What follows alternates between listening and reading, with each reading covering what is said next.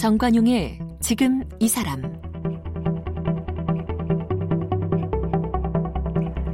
여러분 안녕하십니까? 정관용입니다. 진로 선택하고 직업 구할 때 고민을 하게 되는 것은 나에 대해서 잘 모르기 때문이죠. 나를 파악하는 일이 생각보다 쉽지 않지만 나의 강점을 찾아내는 노력을 아끼지 말아야 하는 이유는 분명합니다. 일단 내가 잘하는 것을 찾아내기만 하면 그 안에서 나를 변신시키면서 성장할 수 있기 때문이죠. 오늘 만나볼 이 30년간 잡지 에디터로 또 작가로 살아온 이충걸 씨의 경우도 그래요.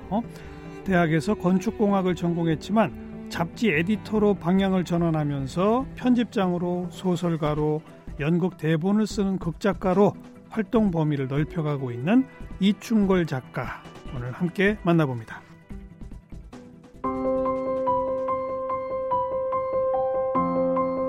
이충걸 작가는 성균관대학교 건축공학과를 졸업했습니다. 잡지 행복이 가득한 집에 입사하면서 에디터가 됐습니다. 보그코리아 창간팀에 합류해서 문화기사 디렉터로 일했습니다. 2001년 남성 패션지 GQ코리아 초대 편집장을 맡았고 18년 동안 잡지를 만들었습니다. 배우 박정자와의 인연으로 극작가로도 활동 중입니다.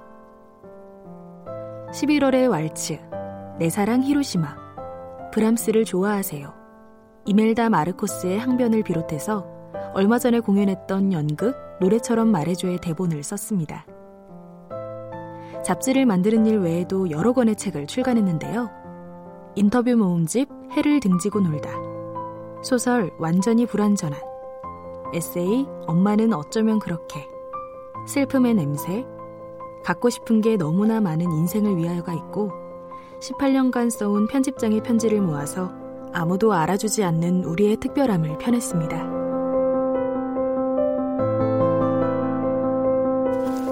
이충걸 작가 나오셨습니다. 어서 오십시오. 안녕하세요. 네, 지금은 어디에 소속돼 계시진 않죠? 그러니까 네. 프리랜서인 거죠? 프리랜서라기에는 좀 한가로운 백수에 가깝습니다.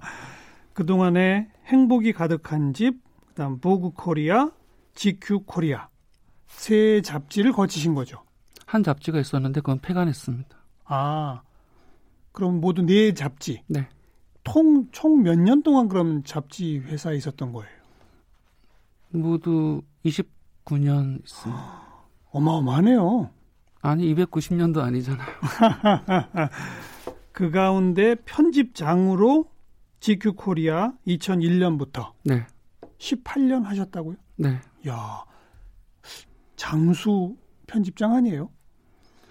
드문 사례긴 하지만 별로 길게 느끼진 않았습니다. 그래요? 네. 좀 지겹고 지루했을 수도 있을 것 같은데 안 그랬어요? 그러기에는 한 달에 벌어진 일들이 너무 다채롭고 자잘자잘한 천재지변도 많고 지루하다기보다는 재밌었어요. 네. 한마디로 거의 인생의 대부분을 지금까지는 성인되고 잡지와 함께 살았네요. 그죠? 그게 틀린 말은 아닌데 사실 잡지가 저의 모든 것이라고 생각하지는 않았어요. 그러니까 직업적으로는 제가 전력 투구하고 모든 것을 던질 수 있었지만 제 마음속에서는 이게 나의 목숨이라고 그런 거룩한 생각은 안 했어요. 그냥 먹고 살려니 이 직업을 한다? 그러니까 저에게 주어진 기술적인 미션은 베스트를 다 했지만 제가 그렇게 무슨 장인들처럼 고결한 생각으로 살지는 않았어요. 잡지 장인은 아니었다? 네. 그러니까 잡지 장인이라고 말할 수 있겠지만 뭐 일단 뭐 삼배를 30년 짠 뭐 짠, 예. 뭐 할머니처럼 뭐 그릇을 뭐 50년 동안 만든 도공처럼 그런 거룩한 생각은 안 했어요. 잡지의 매력이 뭐예요? 그렇게 오래 해보시니까? 제 생각에는 일단 월간지를 만들었거든요. 근데 월간지가 한 달 동안에 벌어지는 일들의 통합이자 총합이잖아요. 근데 한 달이 지나면 효용성이 사라지는 것. 그렇죠. 저에겐 그게 정말 매력이 있었어요. 무엇을 남기지 않는 것. 모든 것을 불살라버리는 것이 저에겐 굉장히 매력이 있었어요. 사람들이 잡지는 좀 이렇게 이런 표현을 써도 될지 모르지만 꼼꼼히 본다기보다는 이렇게 대충 훑어보고 그리고 한번 보면 버리죠. 그죠? 뭐 모르는 사람도 봤어요. 근데 대부분의 경우는 그죠? 소설책이나 뭐 이런 것처럼 그냥 이렇게 책꽂이에 계속 꽂아두고 소장하고 생각나면 다시 뽑아보고 이렇지는 않잖아요. 잡지라는 게. 근데 바로 그 특성이 잡지의 매력이라고 보신다. 그걸 매력이라 칭하는 이유는 뭘까요? 사라져야 아름다운가요? 저는 기질적으로 뭔가 남겨두고 자취를 남기고 그런 것에 대해서 큰 절실함은 없어요. 그러니까 남아있지 않다는 것이 나한테는 좋았다. 요즘 세상 사람들이 잡지의 시대는 갔다 뭐 이런 표현 쓰는 말 벌써 오래전부터 들어왔어요. 그죠? 제 기억에 뭐 80년대는 시사 잡지 전성기 시대 뭐 이런 얘기 있었던 것 같고 그 후로는 뭐 영화 잡지 전성기도 있었고 영화 잡지도 패션지 전성기도 있었는데 물성으로서 종이 잡지가 갖고 있는 캐릭터랄까 그 존재감은 희미해졌지만 다른 장소 혹은 다른 툴로 옮겨가면서는 여전히 속성은 남아 있는 것 같아요. 어떻게 남아있어요? 속성이? 요즘은 모든 사람들이 자기 자신의 방송국이고 자기 자신의 잡지사고 내가 모든 나만이 갖고 있는 소스를 타인에게 그 타전하는 그런 스스로가 어떤 그런 그 역할을 하고 있어서 방법은 달라졌지만 DNA는 유지되고 있는 것 같습니다. 소설도 쓰시고 극작도 하시고 그렇잖아요. 소설은 이제 어떤 하나의 줄거리로 등장인물들로 쭉 작품이 하나 만들어지고 극작도 역시 마찬가지인데 잡지는 그 안에 온갖 게 들어있잖아요. 근데 그게 하나의 조화를 또 이루나요? 그 자체로? 그럼요. 그걸 만들어낸 게 편집자죠. 편집장이죠. 그러니까. 그러니까 에디터들이 일테면 상차림이라고 한다면 장을 보고 요리를 한 것을 편집장은 그걸 잘 예쁜 그릇에 세팅하고 잘 배열해서 그날의 개념에 맞도록 배열하는 역할을 하는 거죠. 그 영화로 치면 악마는 프라다를 입는다의 그 누구죠? 그 메릴 스트립? 그런 역할인 거예요? 매우 비슷하고 좀 상당 부분 다르죠. 비슷한 점은 뭐고 다른 점은 뭡니까? 비슷한 점은 어쨌든 하나의 책을 만드는 전체적으로 주관해서 하나의 꼴 형태로 만드는 책임자 역할을 하는 건 맞지만 산업을 둘러싼 매우 화려하거나 매우 무례하거나 무소불위의 권능이 있는 그런 모습과는 사뭇 다른 점이 있어요. 매우 양상은 비슷하지만 저희에게는 벤츠 S클래스를 모는 기사가 없단 말이에요. 그리고 뭐 옆에서 뭐 너무 예쁜 분이 전화를 대신 받아주고 여러 가지 의견을 도와주는 그런 사람이 있는 건 아니지만 책 자체에 대한 책 자체를 두루 아우르는 개념 자체는 같죠, 실은. 그 18년 동안 편집장의 편지 써오신 걸 모아서 아무도 알아주지 않는 우리의 특별함이라는 제목의 책을 최근에 내셨잖아요. 그러니까 편집장의 수고를 아무도 안 알아주나요? 알아주죠.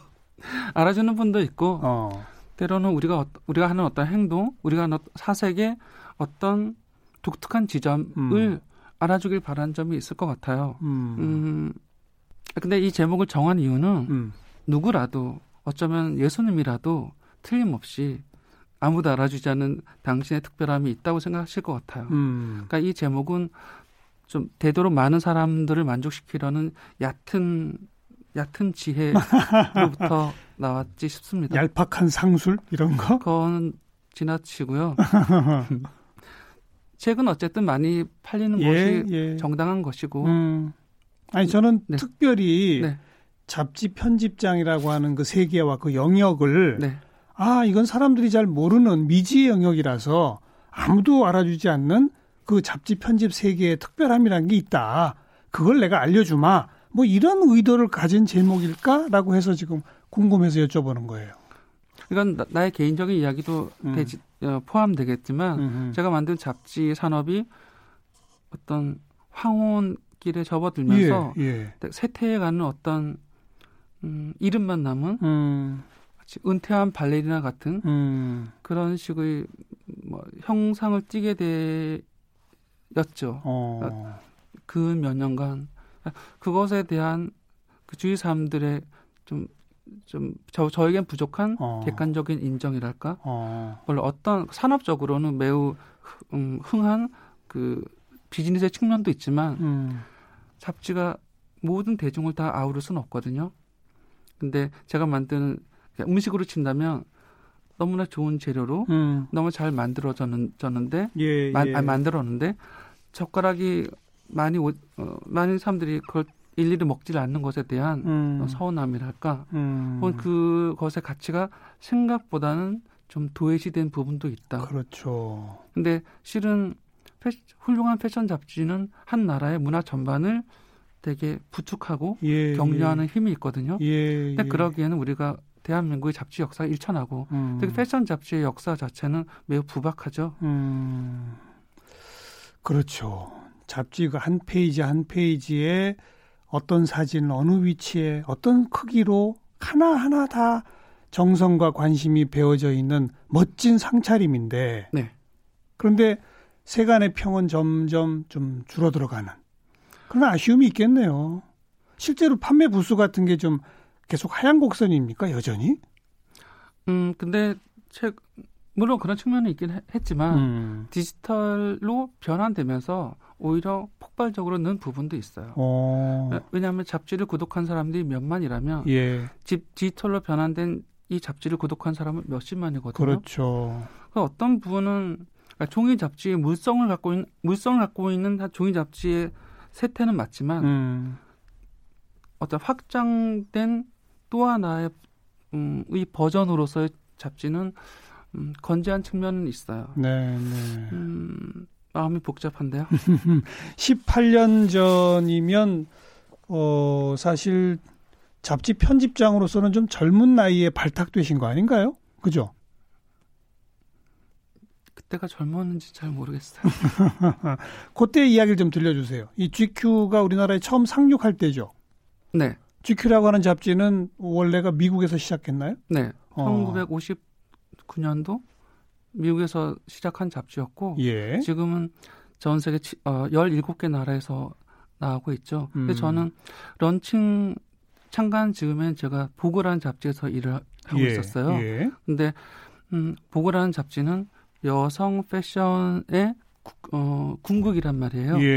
근데 그렇다면 남자 패션의 그 어떤 상징이 될 만한 잡지를 런칭하자. 그래서 회사에서는 사실 보그, GQ, Vanity Fair 이런 잡지가 미국의 한 잡지 그룹에 속해 있어요. 그러니까 차례로 런칭할 수 있는 라이선스가 있는 거죠. 근데 GQ를 런칭할 필요가 회사에서 있어서 듣기로는 여러 남자 에디터들을 아마 염두에 두고 좀 리서치를 한 거로 알고 있었어요. 그런데 어느 날 제가 저희 잡지에 그 이사 되시는 분께서 저를 부르셨어요. 그래서 GQ를 런칭하려고 하는데 너가 한번 편집장 해볼래? 이러셨어요.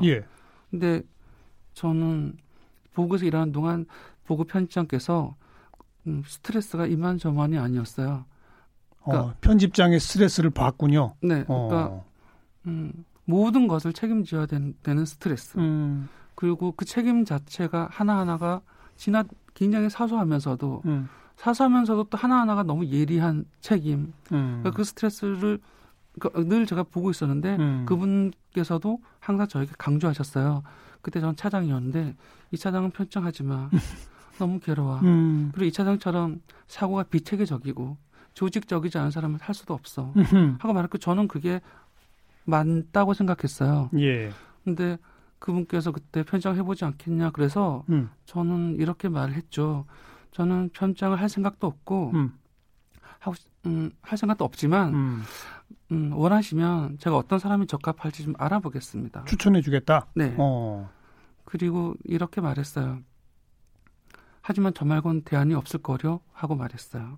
근데 그거 자체로 진심이었고 뭐 내가 잘난 척 한다라거나 뭐 복선을 깐다거나 하는 거 하나도 없었어요. 근데 사실 에디터들의 궁극적인 꿈은 편집장이 되는 거거든요. 그렇죠. 저는 항상 그런 것에 대한 비전도 없었고 편집장이 저의 관역도 아니었어요. 그러니까 저는 매일매일 주어진 저의 미션을 굉장히 매력적으로 잘 해주고 주변에 칭찬을 들으면 전 좋겠어요. 근데 그런 제안이 있었을 때 제가 말씀드린 건 그 자체로 사실이었고 그분께서는 그 대답에 너무 충격을 받으셨어요. 근데 원래 제가 워낙 제 화법이 지나치게 솔직한 것에 대한 그분 어쨌거나 그래서 일을 맡게 되었고 네, 회사에서는 네. 굉장히 걱정하셨죠. 왜냐하면 편집장은 아티스틱한 부분과 행정적인 부분 그렇죠. 그리고 게다가 또 재정적인 여러 가지를 책임져야 되는 맞아요.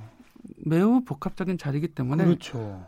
저런 사람이 잘할 수 있을까에 대한 저런 사람보다는 저런 아이 걱정이 있었는데 그러니까 혼자 일하는 사람으로서는 매력적이고 아티스틱하고 정말 그 퍼포먼스를 보면은 대단하다. 네. 그거에 대한 업계의 평가들은 충분히 있었는데 네.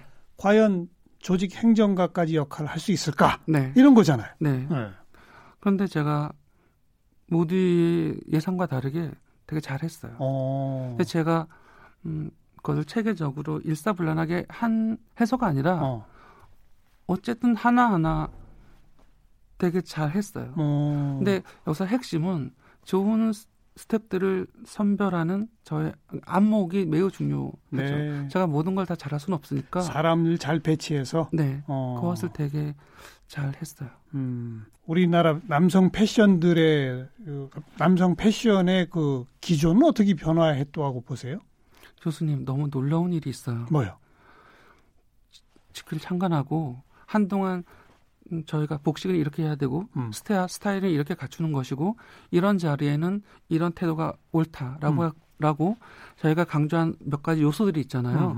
그것들이 한동안은 2010년도 그쯤 그 이후까지도 매우 잘 뭐라 그럴까 그런 강령이 잘 받아들여져서 서울 아니더라도 요소에 매우 잘 차려입고 매우 감각적으로 센티미터까지 잘 고안해서 잘 차려입은 남자분들이 꽤 있었어요. GQ처럼 차려입은? 네. 어찌 보면. 남자 패션 잡지에서 얘기하는 매우 세련된 어떤 착장들. 좋아요. 그런데 최근 몇 년 사이에 그런 분들이 멸종했어요. 멸종? 네. 보이지 않습니다. 매우 이상한 일이에요. 왜 그럴까요? 제 생각에는 한국 사람들이 스스로에 갖고 있는 어떤 스스로 정제하는 측면이 있어요. 일테면 남자들이 잘 예쁘게 차려입고 뭐 타인에게 보이는 것이 남자답지 않다고 생각하는 것 같아요. 근데 진짜 남자다움의 속성이란 뭐 알통을 만들거나 뭐 예쁜 여자를 만나거나 슈퍼카를 탄다거나 하는 데 있지를 않잖아요. 그리고 내 자신을 잘 인지하고 나의 복식을 갖추는 것이 남자다움에 굉장히 중요한 방법이거든요. 우리가 의복을 따뜻 단정하게 입고 타인을 대하는 그 범절은 매우 역사적으로 깊잖아요. 예. 그런 것은 중요하지 않고 남자답지 않고 남자가 신경 써야 되는 가치는 그런 것이 아니죠. 극작을 하시게 된 계기는 연극 배우 박정자 씨와의 개인적 인연 때문이라고 들었습니다. 그죠? 네. 그 인연은 어떤 걸까요? 어느 날 처음 잡지에 들어가서 그분을 인터뷰하기로 한 날 그분의 연극을 보아야 하잖아요. 그 전날. 그렇죠. 비 오는 날이었는데 연극을 보러 갔어요. 근데 저는 연극이 8,000원 할 줄 몰랐어요. 그 당시에 8,000원이었어요? 네. 8,000원은 지금도 뭐 작은 돈 같지는 않습니다만은 30년 전인데. 네. 예. 저는 5,000원밖에 없었어요. 아, 그래요? 네. 그래서 어떻게 했어요? 그래서 비는 내리고 시간은 가고 입장을 해야 되는데 제가 이거밖에 없으니 들여보내 주사 할 수 있는 그런 유연한 생각도 없었고 그냥 되게 연극 구경 가서 나 돈 부족하니 이거 막 받고 들여보내 주세요라는 사람이 어디 있어요? 하지만 급하면 나 잡지사 기자인데 뭐 이런 얘기도 안 하고 그런 얘기는 나중에도 한 적도 없지만 그때는 더더구나 그런 생각을 할 수도 없었고 그래서 네. 되게 애매하게 처마 밑에 서 있었죠. 근데 매포사 안에 있는 그 기장 스태프분이 물으셨어요. 누구 기다리시냐고. 제가 돈이 없다고 그랬어요. 그래서 그분이 얼마 있냐고. 그래서 5,000원 있다고 했더니 그거라도 내고 들어가세요. 이렇게 말했어요. 그래서 들어가서 구경하시고. 네. 연극을 보고 그 다음날 인터뷰할 때 60개가 넘는 질문을 해갔죠. 그리고 이런 질문을 했어요. 극 중에서 엄마는 이렇게 말합니다. 가족은 사고야. 가족은 계획이 아니야. 제가 그 이야기를 하면서 엄마는 그렇게 말하고 저는 가족은 복종할 수밖에 없는 구속이며 고결함이란 존재하지 않는 것이라고 생각합니다. 선생님께 가족은 무엇인가요? 하는 질문을 그때 했었죠. 복종할 수밖에 없는 구속. 네. 예. 그런데요. 근데 그런 많은 질문 중에 제가 그 질문 드렸을 때 선생님께서 좀 복잡한 상념이 있었달까? 한참 포즈를 드셨어요. 그때 인터뷰는 낱낱이 떠올려 보면 매우 연극적이고 되게 아름다웠다. 인터뷰 자체가 회고해 보면 그런 한 장면으로 저게 남아 있고 그것이 시작이 되었죠. 그러다 어느 날 눈이 내린 날이었는데 선수께서 전화가 왔어요. 눈이 와. 그런데 어느 인터뷰이가 누가 날 인터뷰했다고 해서 인터뷰했는데 눈이 온다는 이유로 전화를 하지는 않을 거 아니에요. 거의 없죠. 네, 거의 없죠. 그래서 우리가 만나서 인연이 됐군요. 이야기를 하고 선생님께서 말씀하시기를 내 인생에서 꼭 이런 사람이 있었으면 좋겠어 하고 생각할 때 바로 네가 나타났어 하고 말씀하셨어요. 근데 그런 인연이 오랜 교류로 이어지다가 그게 작품으로까지 간다는 건 또 쉬운 일이 아니잖아요. 선생님께서는 제가 쓰는 기사를 좋아하셨고 기사의 투 기사가 말하려고 하는 것. 그러니까 그냥 기사만이 아니라 극작도 한번 해봐. 이렇게 권하게 된 겁니까? 네. 처음은 내 사랑 히로시마라는 영화를 연극으로 각색하는 일이었고 또 그것을 되게 잘 한 것 같아요. 그래서 그때 박정자 선생님과 윤소정 씨, 작고하신 윤소정 선생님과 같이 더블 캐스팅 되었고 그 이후로 어느 날 선생님께서 또다시 말씀하셨어요. 네가 나의 이야기를 써줘. 그래서 11월의 왈츠라는 연극을 쓰게 되었어요. 한 여배우의 한 여배우가 등장하는 모노드라마였고 되게 그때 당시에 그 연극을 실험극장이라고 압구정동에 있는 매우 유서 깊은 극장이 있었는데 그 극단 대표가 또 작고하신 김동훈 선생님이셨는데 그분이 되게 너무너무 걱정이 많으셨어요.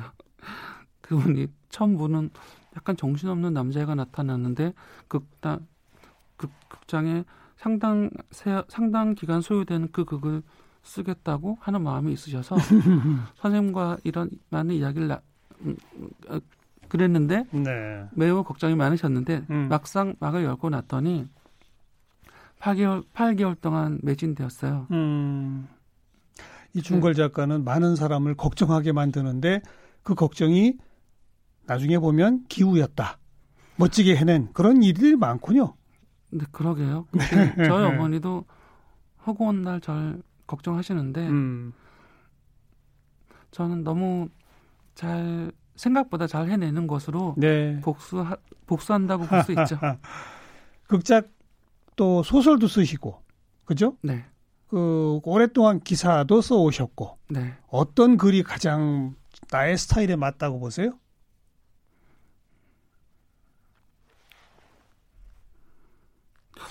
연극도 잘 맞고요. 제 생각에 저는 구어체로 무대에서 배우가 자기 이야기를 진술하는 거잖아요. 그럼 구어체의 이야기를 시적으로, 문학적으로 잘 표현하는 특장이 있다고 생각해요. 네. 앞으로 좀 더 많이 진력해서 써보고 싶은 장르는 어떤 쪽입니까?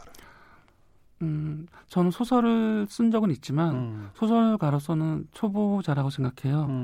근데 제 생각에는 소설을 조금 더 잘 쓰고 싶고 어쩌면 잘 쓸 수 있을 것도 같아요. 네, 네. 아까 처음에 제가 현재는 어디 조직에 소속돼 있지 않고 프리랜서시죠? 그랬더니 프리랜서라기보다는 뭐 그냥 백수 이렇게 한가로운 한가로운 백수 이런 표현을 하셨는데 네. 어떻게 지내시는 거예요, 그러니까? 제가 요즘 항상 꿈꾸던 생활을 하고 있어요. 오. 그러니까 저는 쓰고 읽고 마시면 저는 저 인생의 그것이 저 모든 것이라고 생각하거든요. 누구한테 시간이나 이런 데 구애받지 않고 네. 혼자 내가 쓰고 싶을 때 쓰고 읽고 싶을 때 읽고 마시고 싶을 때 마시고. 근데 그것이 이제 물론 기한이 있죠. 언제까지 써야 되고 제가 읽은 걸로 같이 독서 토론도 해야 되고 근데 생각해보면 이탈리아 남부의 매우 낙천적인 할아버지 같아요. 아침에 일어나서 느긋하게 일어나서 적당히 먹고 읽고 시를 이야기하고 깐소네를 부르고 저녁이 오면 다시 친구들끼리 와인을 마시고 미래에 대해서 걱정 없이 느긋하게 보내는 꿈 같은 한 찰나? 네. 그것이 저는 요즘이에요. 네. 그 지금 마지막 표현은 표현 그 자체가 옮겨 적으면 수필이네요. 네. 처음 시작이 뭐라고 그랬죠? 이태리의 남부의 낙천적인 할아버지. 남부의 어떠한 낙천적인 할아버지. 네. 네. 요 대목부터 시작하는 우리 이충걸 작가의 멘트처럼 우리도 좀 마음속에 여유를 가질 수 있었으면 좋을 것 같고요. 네. 앞으로 더 좋은 소설, 극작 등등으로 만나 뵙기를 기대하고 그때 꼭 읽어주세요. 물론 오늘 이충걸 작가께서 청취자분들한테 두 가지 숙제를 주었어요. 잡지가 갖는 매력. 한 페이지 한 페이지 온갖 정성이 들어간 그 멋진 상차림 다시 한번 좀 눈여겨보세요라는 숙제고요. 왜 남성들 차려입는 걸 안 합니까? 언제부터 왜 갑자기 그렇게 됐습니까? 저도 한번 고민해 보겠습니다. 네. 이충걸 작가 함께 만났습니다. 고맙습니다. 고맙습니다.